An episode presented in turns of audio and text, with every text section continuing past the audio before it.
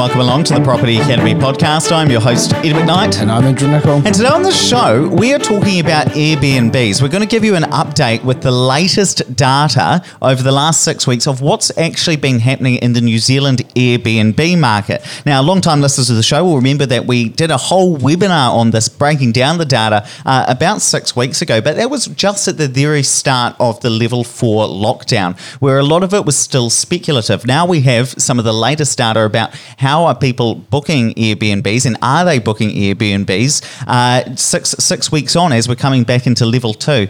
And hey, one of the big things to take away is that when we got to about six weeks ago, and just we're going into level four lockdown, there were 51,000 Airbnbs in the country. That was only down about 4K from what it was, you know, two months before that, where it was about 55,000 Airbnbs in the country. Now, that's decreased relatively significantly over the last six weeks, and we've now got 41,000 Airbnbs, active Airbnbs in the country. So that's a drop of 10,000, which is about 20%. Now, what I'm going to go away and calculate, because because I think this will be really interesting to find out is where were those Airbnbs? Where which which regions and which districts saw the most Airbnbs come off the market because that is going to be most interesting to track. Uh, first of all, which areas are going to be most hit uh, in terms of more supply coming onto the market, um, but also to see where some of the predictions that we had about the areas that were going to be most impacted, uh, which were most accurate. Because I could anticipate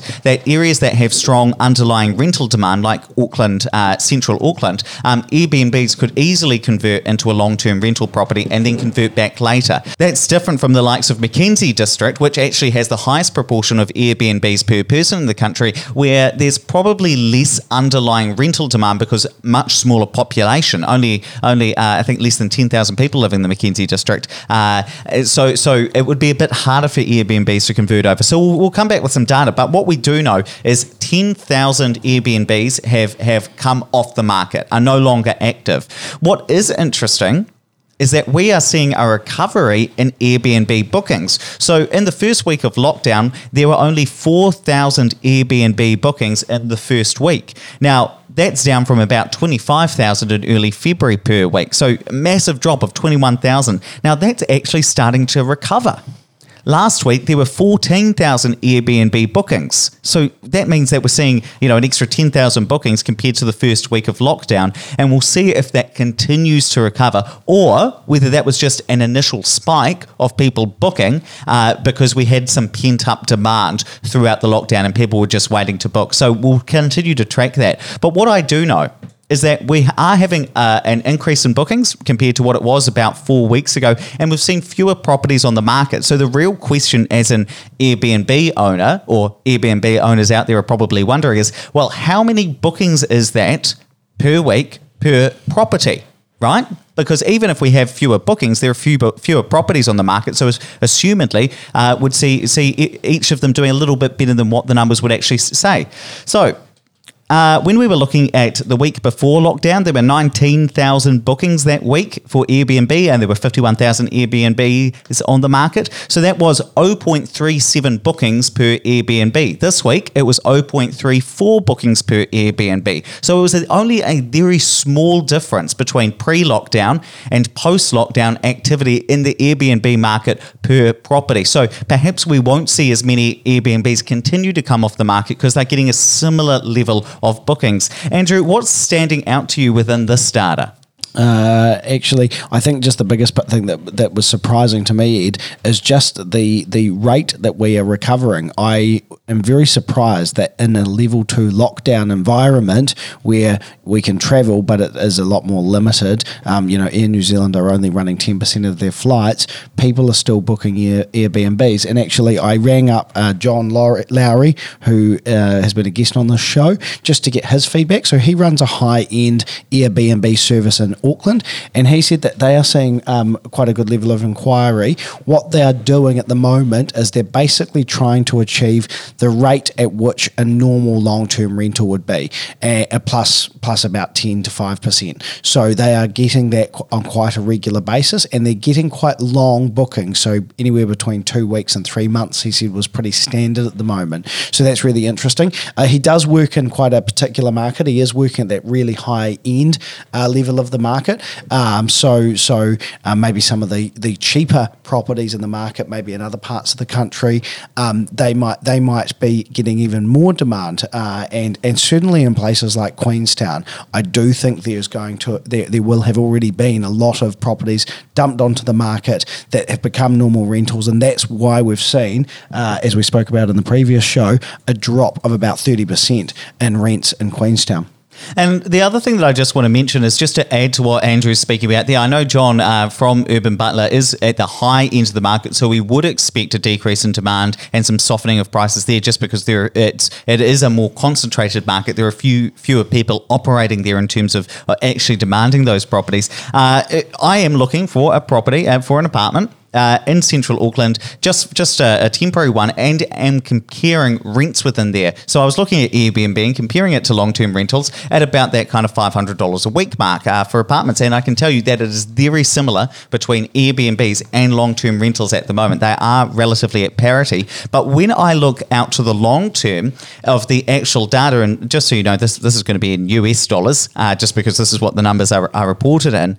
Um, the, the when I look out to late July, early August, the daily rate, the average daily rate of, of what Airbnbs are actually being charged out for is very, very similar to 12 months ago. So uh, 85 US dollars uh, is for, I think, July about the 27th of July, the, the week starting 27th of July, you're looking at an average daily rate in New Zealand of 85 US dollars. Last year it was $86. Week after that, 89 US dollars this year, uh, 92 last year. So, so very, very close in terms of when we look out for the next couple of months, we're starting to see prices come back to parity, but where they were rather uh, last year. And so I, I'm a bit surprised that we haven't seen steeper declines in terms of the, the prices that properties are being letted out for or advertised for. What we are seeing is about 10 points down in terms of occupancy. So at the moment, we are seeing decreases in bookings further out just one thing I, I, also wanted to add is one thing that I expect to happen in the next wee while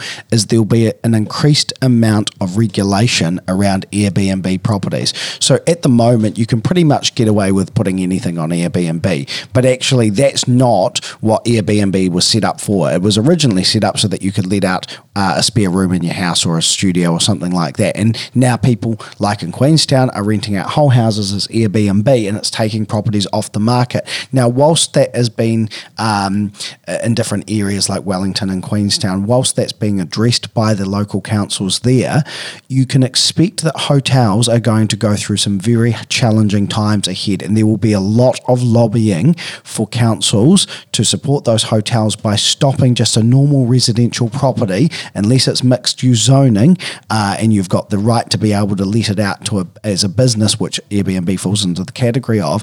I can I expect that there will be a lot of uh, people warned by the councils not to rent out a property as Airbnb. And so that might mean that some of those properties that have gone off the market never return. And maybe some of the properties that are Airbnb at the moment that people are getting away with just doing it and flying under the radar, that that will come to an end. Uh, and also, one of the other comments with uh, conversation with John is that it won't get back to normal, he expects, until they open up the borders. And, and who knows when that will be at this stage. Um, but obviously, in Auckland, uh, we've got the America's Cup, which uh, starts the first races in, in, the 15th of December this year, uh, and it goes through the 21st of March next year. And I know there are a lot of people who have bought properties in central Auckland to Airbnb over that time because it will be nuts. Uh, and and that's assuming that that all goes ahead and the borders open internationally so that you can have not just a Trans Tasman, you have people coming from overseas to watch those races. I just want to mention as well, just while we're talking about regulation, is that there is a big difference uh, between the regulation for Airbnbs and for residential uh, standard residential properties. Obviously, we've had the Healthy Homes Act come in, uh, we've had ring fencing laws uh, come out, but I just want to focus on healthy homes, for instance, where there are regulations about ventilation, there are regulations about um, about the ability to heat and having heat pumps. You don't have the same regulation. And you basically have no regulation for Airbnb. So it would be interesting if the government wanted to to make sure that people weren't taking properties that uh, from the rental market and putting them onto Airbnb because of regulation. They could start to regulate Airbnbs and what could what uh, what what would be allowed on there as well. So it'll be interesting to see. But please don't forget to rate review and subscribe to the podcast. It really does help us get the message out to more people. And hey if you've been thinking for a while I'm thinking about this this property investment thing and want to see whether you've got the ability to become a first time property investor, then why not check out our property investor quiz? In just seven questions, it's going to give you a yes, no, or maybe answer about whether you're in the position to be able to purchase your first investment property. I'm going to link that into the show notes, so just temple swipe over that cover art, it'll take you right there.